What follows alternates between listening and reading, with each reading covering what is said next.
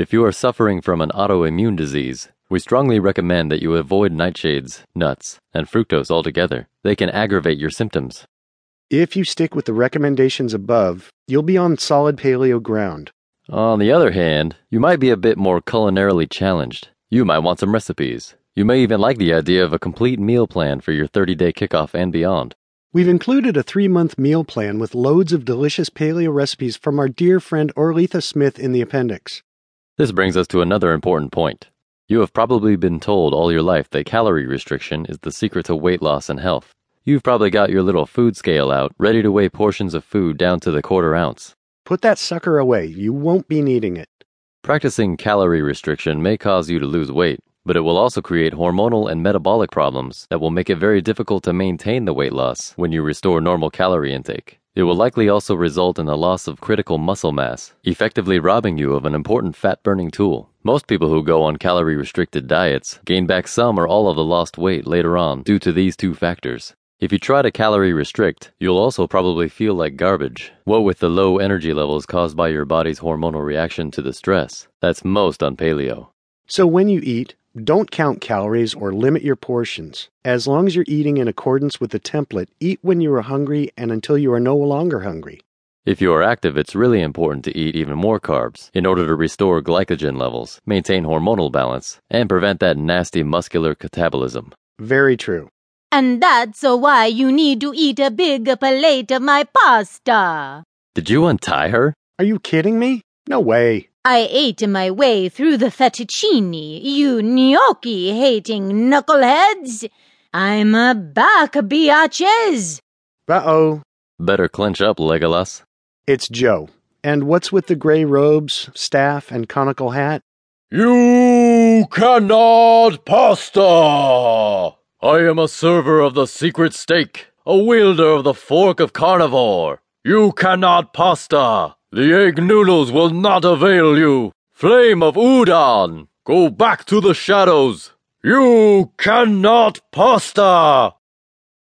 Great. Not only is this going to go over about 50% of your heads, now we're looking at a lawsuit from the Tolkien family and Peter Jackson. Oh, I'm melting. What a world, what a world, what a world. And now L. Frank Baum's estate. Wow, nothing left but a puddle of tomato sauce and a pile of semolina flour. Fly, you fools.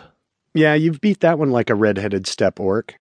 Let's talk about the exercise template. By the time you're a few weeks into your 30-day kickstart, you are probably going to have energy to burn. We recommend that until you start to feel that energy, you restrict yourself to the long, slow walks we talked about in Move to avoid stressing your body as it makes the transition to becoming fat adapted.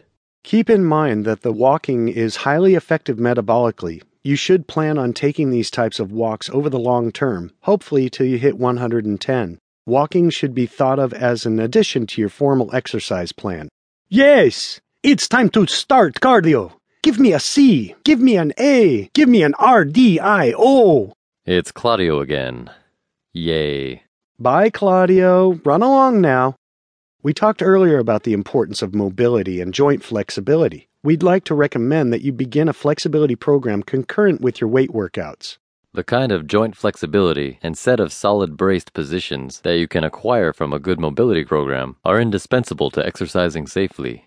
To put it very simply, if you go hard without maintaining the necessary flexibility and good body position, you're not going to get all the benefit from your workouts and you may get hurt.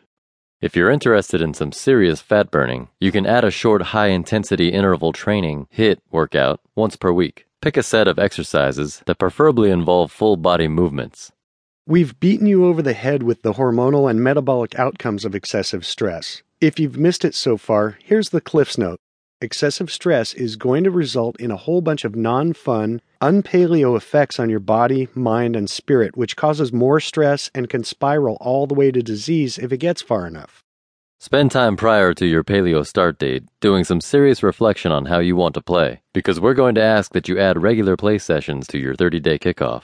Play is important in a biochemical sense because it alleviates stress, of course. But pulling back again and looking at the big picture, the goal is to lead a happier and more enjoyable life. What's more wonderful than giving yourself a chance to play?